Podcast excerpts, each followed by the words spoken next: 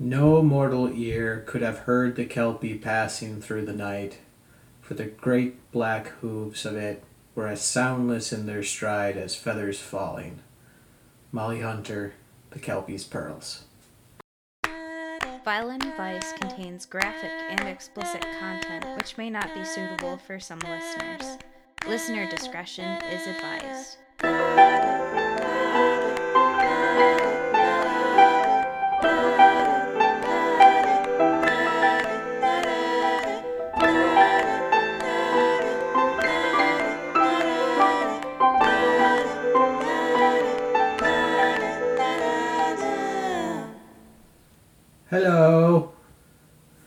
I'm Jon John, and this is my sister. Welcome to Vile and Vice.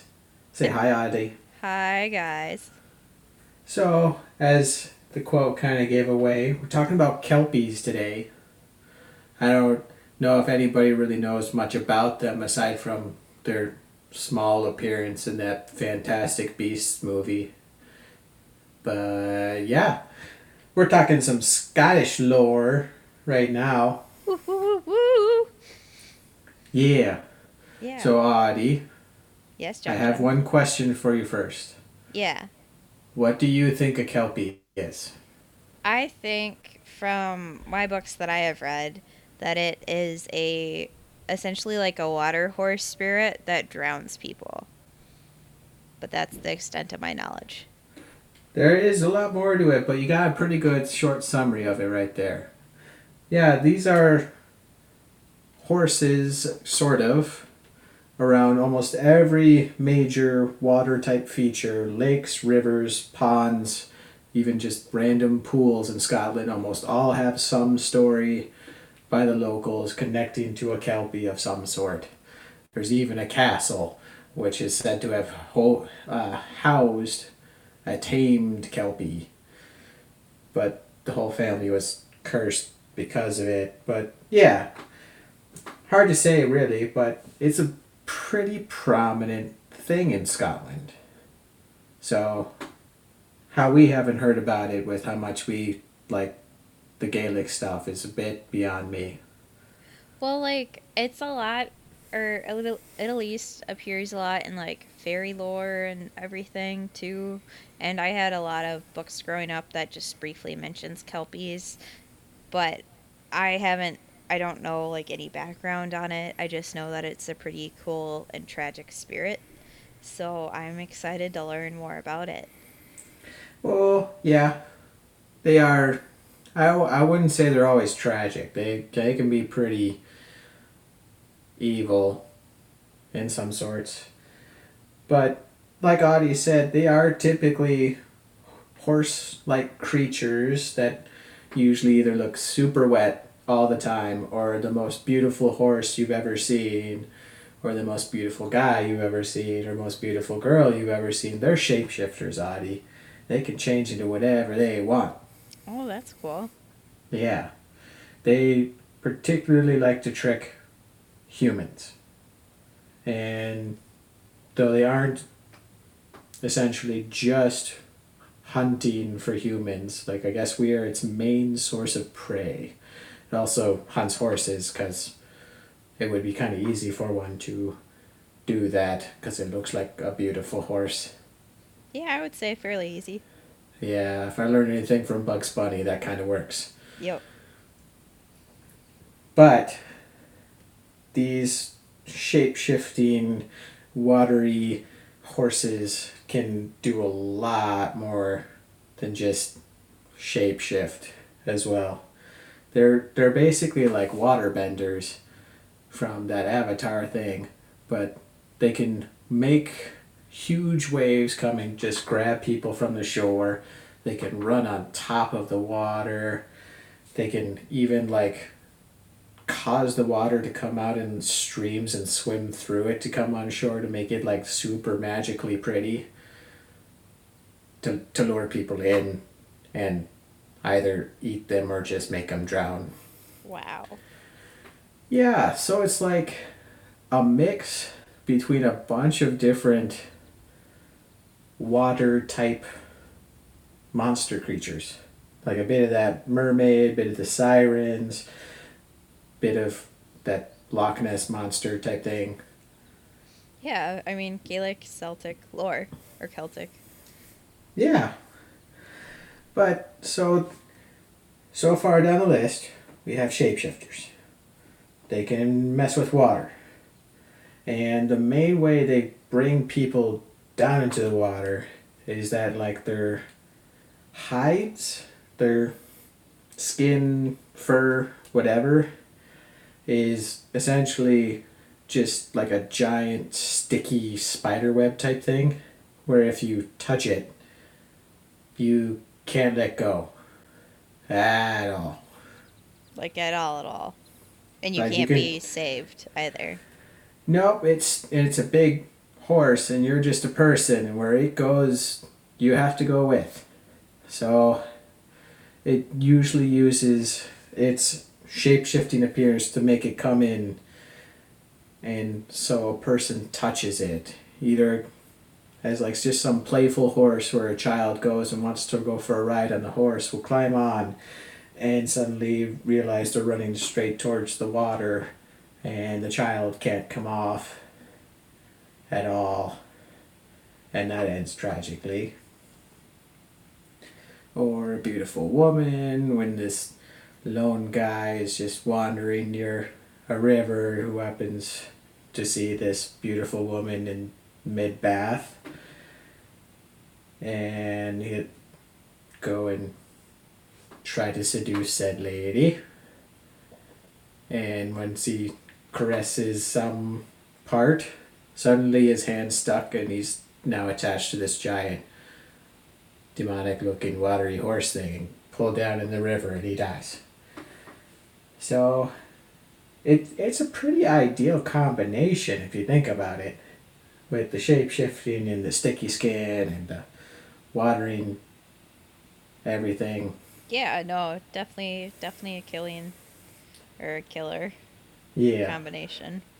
though like werewolves who have a weakness for silver kelpies have to be submerged in water anytime after sunset. So these are daytime hunters.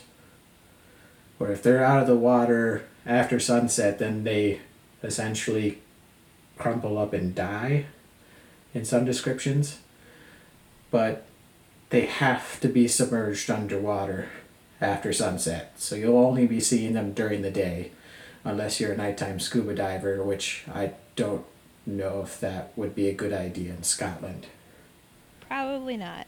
I mean, rough No. seas. Yeah. So these are weird creatures.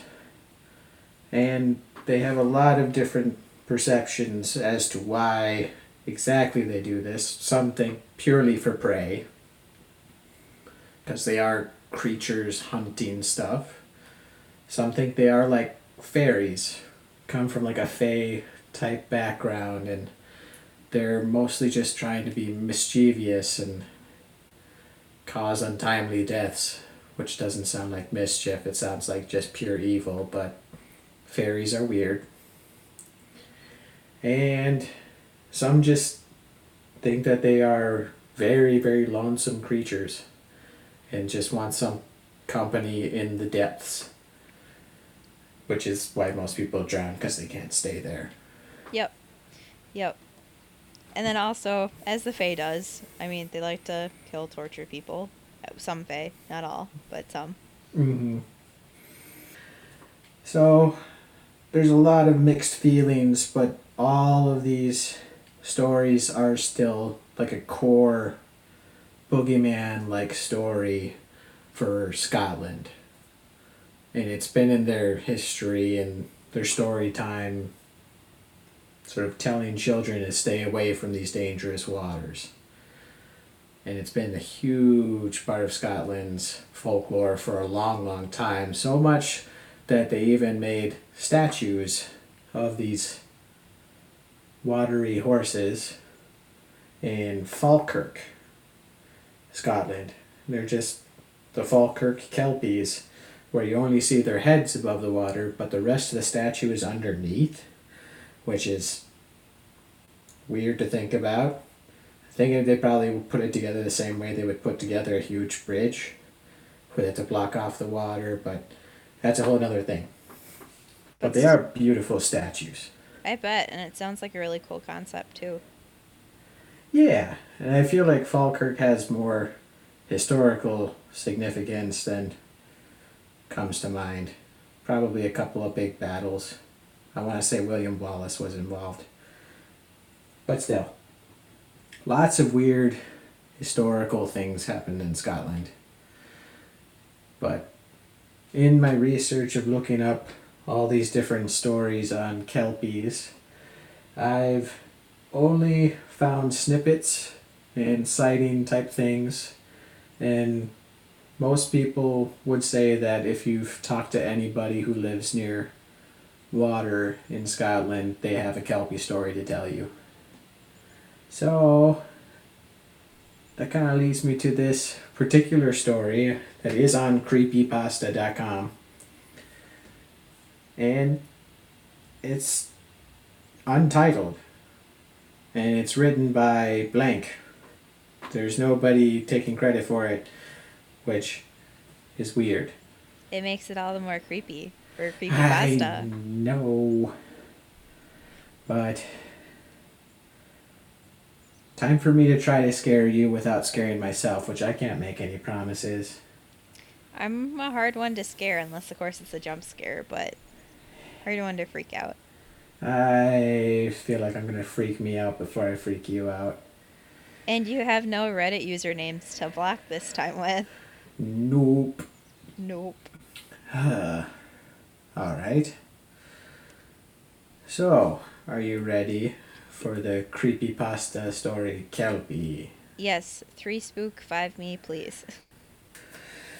Ah, why do I have to psych myself up to read something myself? Audi, you did this to me. This is why I have you go last, so at least you're doing it to yourself and then not me. To you, and then we leave. I hate why you're right. Logic. It works. Okay. Gotta wiggle the shakes out. Okay. Are you ready? Ready as ever. All right, the Kelpie. I wasn't very old when I first saw it. Maybe about five or six or so. It was a long time ago, but I remember it well.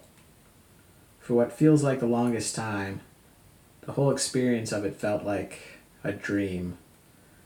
Like it never really happened. Just a little image in my head, a half forgotten memory. Maybe it didn't. I can't remember exactly where the place was, just what it looked like. As the same with the people there. No face or name I could say now. Maybe they weren't even there. Just additions by time to the memory, slowly changing the devils and the details. But they don't matter much. They never did. What did matter was the Kelpie. It was summer. I was playing near the bayou not far from my grandmother's house. I'd been sent there to spend the duration of the warm season. My mother thought it was good to breathe fresh air, humid air instead of the city smog. My summer that year was spent with my grandmother down south.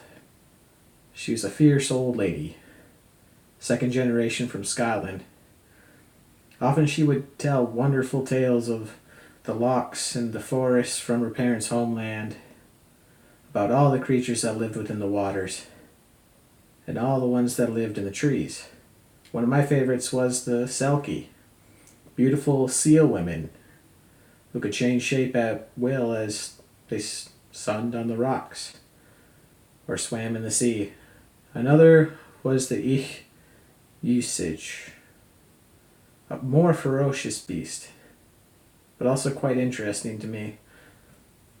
My grandmother said that they could take the form of a singing woman, but they would lure sailors into the ocean and drown them in the salt water when they got close, like sirens.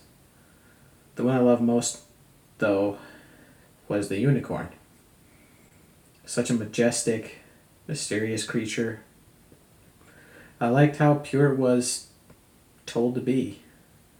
I'd always had a desire to see one, to touch its pure white coat, but I knew they weren't real, just stories, just tales. But I liked to pretend. One day I went down to the bayou to catch a fish. I was very proud of myself, having made a pole from a stick and some string. My grandmother laughed and said if I caught a fish, she would cook it for me. I became very determined to the task. I told her I would be back before sundown. I waited at the banks of the water, legs crossed and pole in hand. There was a small bit of uncooked bacon on the end of the line. I knew was I knew I was going to catch a fish. I just knew it. My train of thought and concentration was broken by music. Someone was playing a fiddle. The sound was enchanting. I looked around for the source, not finding one, I tried to follow the sound. Abandoning the pole on the bank with the line still in the water, I quietly crept along the bank, walking until I found the source of the music. I found he was playing the fiddle. It was a young man, sitting on a branch of a large tree. The limb hung just above the water, and the young man lay against it, suspended over the mirror like surface, playing a tune to his wooden fiddle. The white strings seemed to glow in the faint morning light. He stopped when he saw me and smiled. No words came between us, but he beckoned for me with his hand to take a seat on the mossy bank, and he continued to play. The music was wonderful. When the song ended, I asked for him to play another. He nodded, but only if I went into the water. My grandmother had been very keen with me to keep out of the water. I could not swim at the time, and she made me promise to stay on the bank. So I removed my shoes, let my legs dangle in the cool, calm water. He played another song. When he finished, he beckoned with his hand again for me to, mo- to come closer, deeper into the water like he was going to tell me a secret and whisper it in my ear. I shook my head. I had made a promise. The young fiddler seemed sad, disappointed. Can't quite remember the details of his face, but I can just remember his frown. He sighed and rolled off the branch and into the dark water without a splash. Just a few small ripples came from where he entered the bayou. He never came out of the water. After that, I went back to the house as my grandmother called my name. First, I ran to get my pole. A tiny minnow was on the end of a paperclip hook. I almost told my grandmother about the young fiddler, but I didn't. She would just think it strange and say it was nonsense. The next day, I went back again to the bayou banks, fishing pole in hand. I said to my grandmother I would catch a bigger fish. I told her I would be I told her I would be back before sundown. I went back to my spot and sat cross-legged, pole in hand. There was a small cut of deer on the hook. I sat and waited for a fish to bite my thoughts trailing off about my grandmother's stories. They were stopped by the sound of laughter. It was a girlish laughter, light and soft. I was curious. Usually the bayou was so lonely. Just the call of faraway birds and the hum of cicadas. But the laughter broke through it right into my head. I followed the sound, leaving my pole on the bank and the line in the water. Moving silently, I walked along the bank In the same place with the low hanging tree limb was where I found the source of the laughter. That small, watery grove seemed just a little different. A large, gray rock sat in the middle of the water, emerging from the deep. I hadn't noticed it before. Possibly I just hadn't remembered it from when I met the young fiddler. Sitting on the rocks were three young girls. They looked a few years older than me. All of them had long, dark hair that swayed around them like thousands of waved silk strings. Hearing them laugh made me happy. I don't really know why. I got closer and sat on the bank to watch them. The girls were as beautiful as the Selkies in the tales my grandmother told me. They all had fair skin, seemed to glow in the dimmed bayou light. One of them met her dark eyes with mine. She beckoned with a finger towards me. She wanted me to come and play. I wanted to. They seemed as though they were having so much fun up on the rock there. I took off my shoes, rolled up my pant legs. I waded in up to my knees and my feet sunk slightly into the silty mud, but looking down into the water, I remembered I couldn't swim. I sadly stood there, sorrowful that I could not join these new friends. One by one, they slid effortlessly into the water and swam towards me, only their eyes visible above the water with their hair flowing behind them. They swam around my legs, barely disturbing the water. One pulled gently at my leg, another at my hand. I shook my head, I couldn't. Disappointed, they sighed dismally and let go of my left hand. They left, slipping away like the water they swam in. Their sighs were almost musical, as melodic as they were. I didn't want them to go. I almost swam in after them, but I heard my grandmother call my name. I went to get my pole.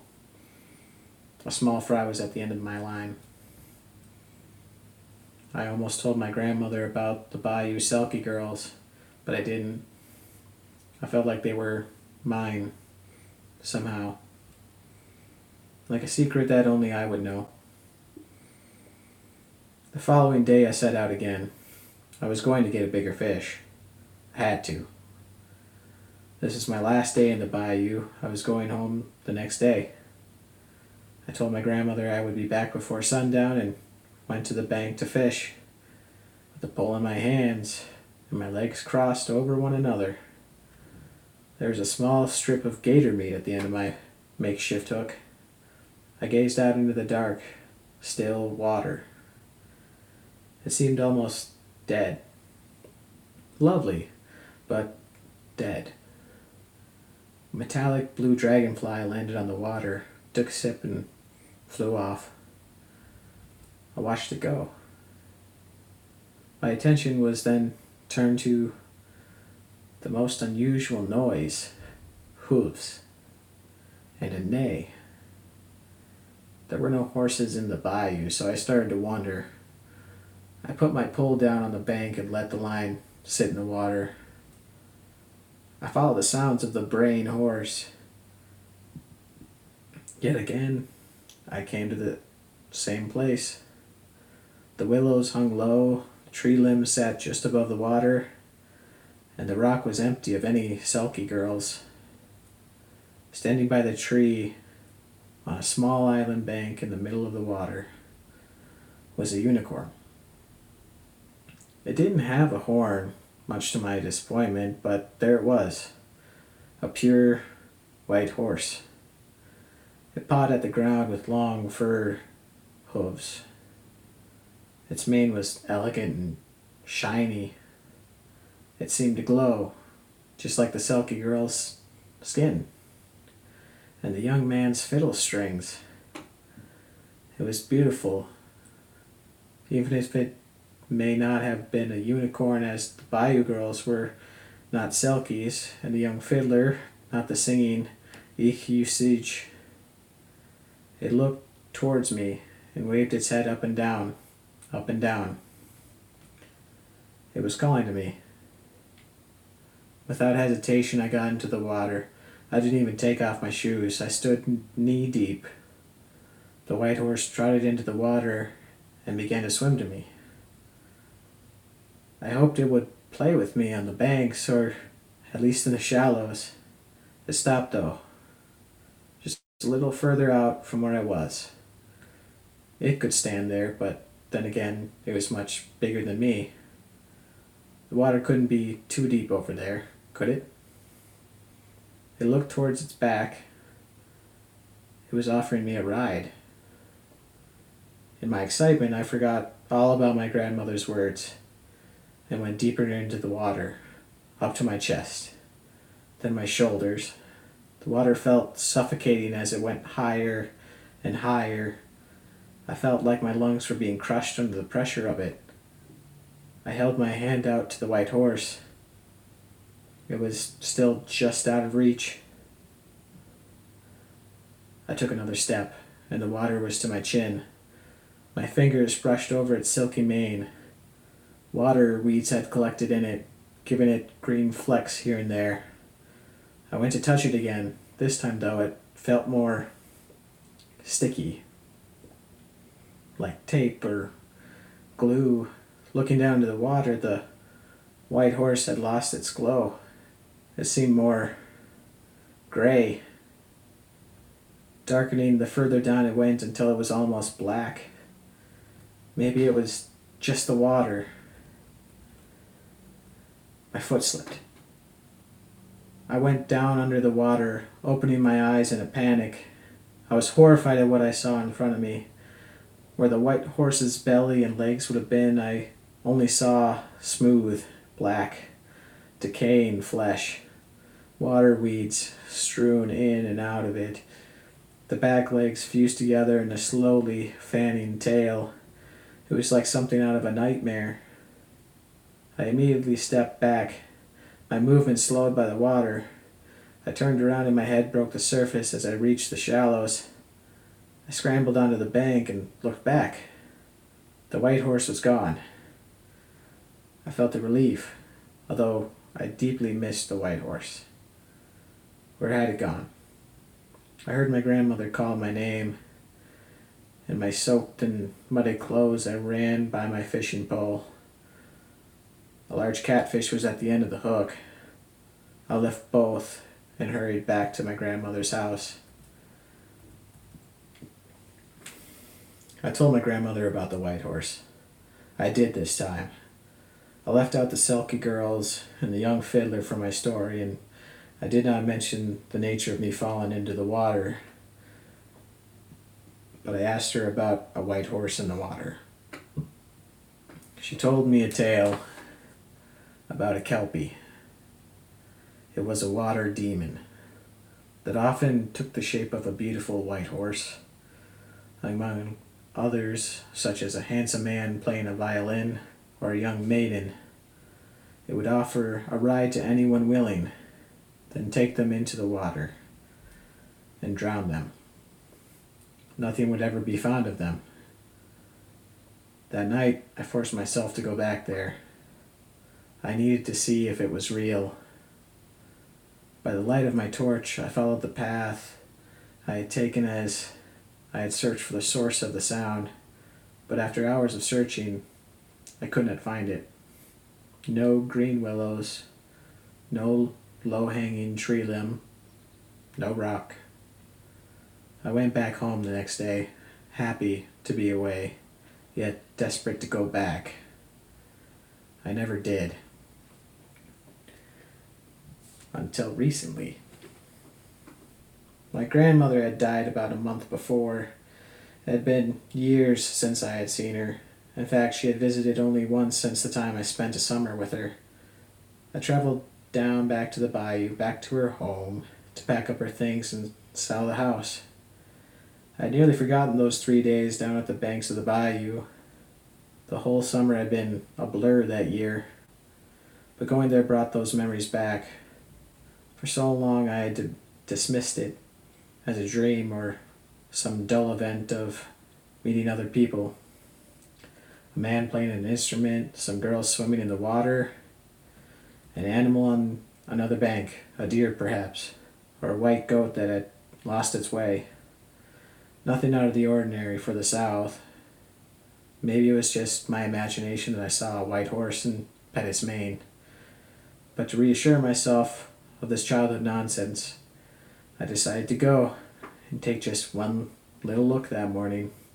I would be back before sundown. I found my old fishing spot. My pole was still there somehow, as if I had just left it.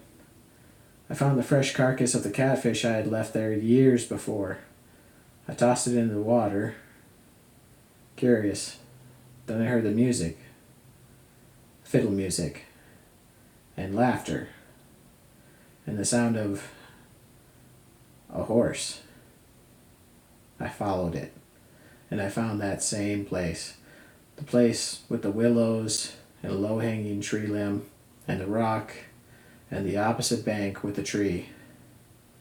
Once I got there, though, all the music and laughter was gone. The tree limb sat empty over the water, the rock isolated and alone.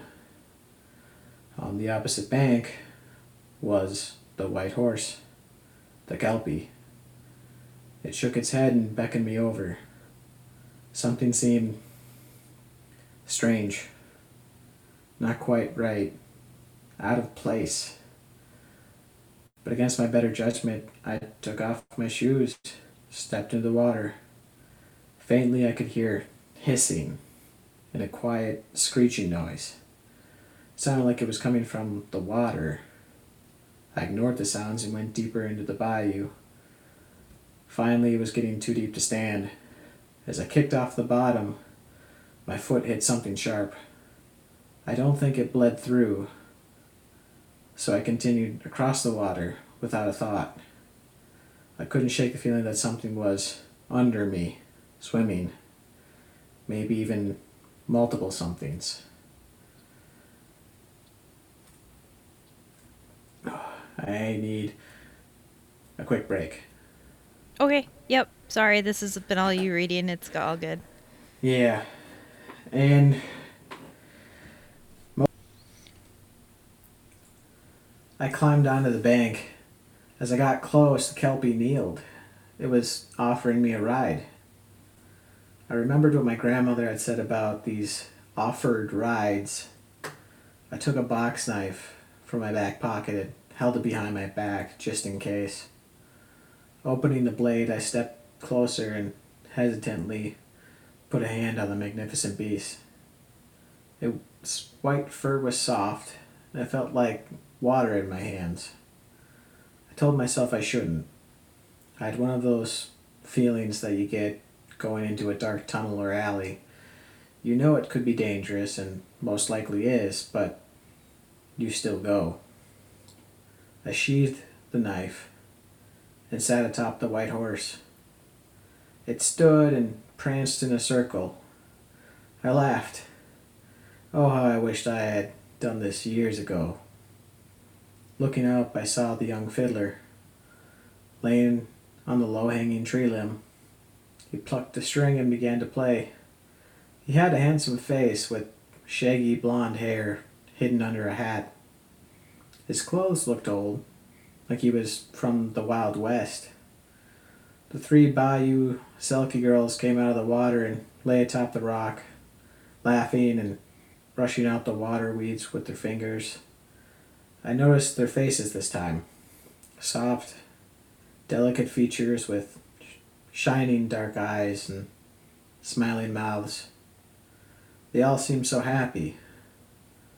I started to feel the same. A large grin was stuck on my face. Though after a moment, that was replaced with a feeling of sickness, worriment. I had a deep ache in my stomach. I was scared. But of what? I tried to lift my hand from the white horse's neck. I wanted to get off. I wanted to swim to the other bank and run away from this place. My hand wouldn't move. I pulled at it with my free hand, but it was stuck, like it had been glued. I watched in horror as the white horse's coat began to gray before my eyes, becoming darker and darker. Finally, it became an oily black. Light shined off it in different colors. It turned its head towards me. No longer was this beautiful creature I had seen across the bank. It was a monster. The Kelpie. Its eyes were blue and clouded, and I could see its jagged teeth through a decayed mouth. A long, greenish black tongue lapped out of its jaws. The kelpie's skin started to become a sticky black goo, engulfing my hand and surrounding my legs. I called for help from the young fiddler and the Selkie girls. It was like they did notice they didn't notice me shouting at them. When they did finally look at me, I realized that they too were not as they seemed. No longer were the Selkie girls beautiful and young. Their skins were green and rotting. One of them was missing an eye. They gazed lazily at me with tilted heads, as if they were frowning at me with disappointment from their retracted lips and bare teeth at my fateful decision to ride the Kelpie. The young fiddler, his clothes torn and half of his face peeled away, plucked a few saddened notes before his skin began to bubble and turn black. The Selkie girls did the same. Slowly they all dissolved, bone and flesh, into the same black goo of which the Selkie was made. Gradually, they dripped into the water and dissipated like ink, becoming underwater smoke. As soon as they were gone, the Kelpie leapt into the water with me on its back. As it dove deeper, I tried to pull away. The melting black kelpie skin was slowly crawling up my legs and chest. I was running out of air. I snatched the box cutter from my pocket and cut at the Selkie's decaying flesh. It screeched. It looked at me with its dead eyes. I saw my own reflection in them. It was angry. It was in pain. And it looked ready to bite. I slashed out at it again and it bit at me this time, just inches from my face. I had freed my legs. As I tried to cut away the black flesh around my arm and hand, the kelpie jerked and changed direction, causing the box cutter to dig into my arm. Silently screaming, I watched in horror as the last of my air escaped towards the surface. I cut at it again, and I was free. At a small glimpse, I noticed I was at the bottom. There were bones down there human ones. In that short look, I counted at least four skulls. The kelpie screamed and swam off into the dark water as I pulled myself to the surface. I gasped and coughed as my face was touched by the warm and humid bayou air. I looked around. Nothing was moving. Dead silent. I noticed a small rip, a small ripple a few meters away. It got closer and closer, then it disappeared. Only a second passed before I felt something grab my ankle and yank me back under the water. I was being dragged back down. The kelpie seemed insistent that I never make it back to the banks. I opened my eyes to see myself face to face with the kelpie. Its black mane flowed around it. Below me, the Selkie girls were grasping at my ankle. I jabbed the knife forward into the kelpie's eye. It screamed again.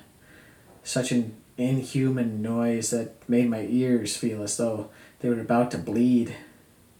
I no longer felt the hands grasping at my leg. The grip around my ankle was gone. The kelpie, screaming, swam away, the box cutter still in its eye. I swam back to the water surface. Quickly paddling my way to the bank, I hoped that Kelpie would not come after me for revenge. As I reached the silty shallows, I slowly walked forward, holding my freely bleeding arm. Blood dripped into the water from my fingertips. I crawled up onto the mossy bank and lay on my back for a moment, catching my breath. I sat up and tore away the water weeds that had wrapped around me on my way to the bottom of the bayou. My legs were covered in mud up to my knees, blackening the ends of my rolled up jeans. I looked around. It was nearly night somehow. The sun was gone and the first few stars had begun to shine. In the dark, in the darkening sky, the quiet and beautiful lagoon had changed in appearance, just like creatures that inhabited. The rock was mossy, crumbling, cracked. The low hanging tree limbs sat broken and sticking up out of the water. All the willows were dead, their leaves decaying upon the ground in clumps. The rest of the trees looked sickly as well. Nothing here was healthy or alive. I backed further away from the water. My hand touched something smooth. Looking behind me, I saw the remnants of a polished fiddle. It looked broken, untouched for years. Further away, I saw the remnants of three colorful beach towels. They were just threads now. Skeletons of fish were around every discarded item. Looking closer in the weeds, I noticed more. Dozens of things left behind by those who rode the Kelpie.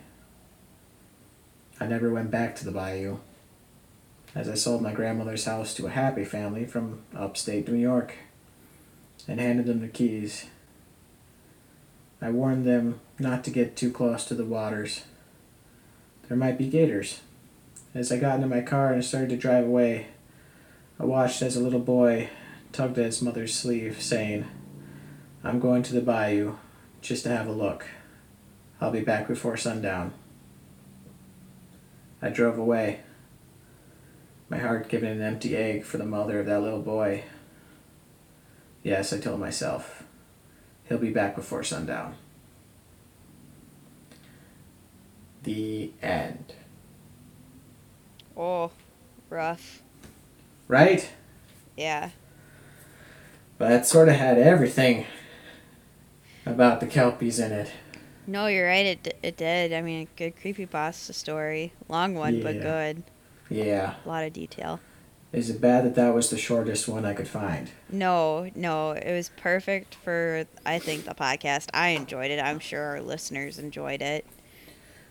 I was entranced. Oh. Not as scary as your episodes. But, uh. Oh boy. That would have been weird. yeah. Listen to your gut feeling. If something feels wrong, it's wrong, and leave. Yeah. Yeah. Very good point. Also, listen to Grandma. Grandma knows best. It's fine. Yeah. So, what do you think, Audi? Do you think Kelpies are in the Everglades? I'm not sure about the Everglades, but I think, you know, with Nessie being in Loch Ness and everything, definitely being in Scotland or the UK is totally plausible. Yeah. I just like thinking that the Fae is real. It's awesome. Yeah. And I like how it mentioned a bunch of other of these water creatures as well. So it's like confusing it with something else would have been a very real thing. Yeah, a real problem. And I mean, there are so many creatures in lore that, you know, it could be one thing, could be another, and then some disguise themselves like the Kelpie as other things. So, Yeah, that, that just sounds like a confusing place. yep, and a dangerous one to be in. Mm hmm. Well, that is all I have Yeah. for today. That's all good. I do like, I do want to say, I like how the kelpies, or at least part of the kelpies, took on characteristics of their victims, like the beach towels for the girls, and then the broken fiddle for the guy that played the fiddle. I th- thought that was really cool. Yeah, I didn't really expect that. I had like a thinking about halfway through that. it's like, hmm, maybe these were victims or like it's a weird team up of a bunch of things. But no, it was all just the Kelpie. Yeah, but that's cool. Yeah. It cre- it's definitely creepy. Stay away from the water, guys. Yeah. Or at least not until after sundown. But then gators are more active then, so just stay away in general. hmm Especially in the south. I don't know about in Scotland. I, I don't think they have any gators, and if they do, it's an accident. Or Loch Ness. But, yeah. when the sun's up, make sure you're on a boat. I'm on a boat. I'm There you on go. a boat. There's a good uptick. yeah. All right. Do you want to take us out? Yeah, I can. So, if you guys could do us a favor, hit five stars and get, leave us a review on this podcast. That would help us out a lot. Tell your friends, tell your family, and please write a review. Um, you could say, I like toast, I like bread, I like kelpies. That would be fun.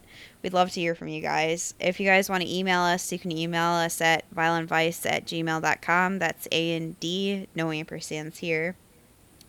We have Facebook and Instagram at Vile and Vice Podcast and a Twitter at Vile and Vice.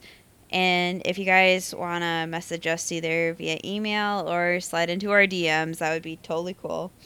And if you guys want to go above and beyond, like our patron of the month, Brianna, you can support us at Vile and Vice at patreon.com. That's violent or patreon.com slash vile and vice. And we'd really, really appreciate it. We have bonus content on there, like more Black Eyed Kids stories, some sleep Yeah. paralysis stories. Yeah. And if I can creep Judging out more, I might get some more haunted stuff stories on there as well No. We just have so much fun doing that, don't we, Jon John? You have so much fun doing that. I am. I'm gonna have a weird week now. It makes for a good listen. Hmm. But um, we'd really appreciate it either way. So thank you guys so much for listening. We really appreciate it. And we'll see you guys next week. Bye. Bye. Thank you for listening to Vile and Vice. Cover art is by Audi Griffith. Music by Annabelle Reback. If you want to help support the show, please visit patreon.com slash vileandvice or give us five stars on Apple Podcasts or wherever you listen to. This helps us move up the charts and also helps keep the spooky stories coming. Thank you.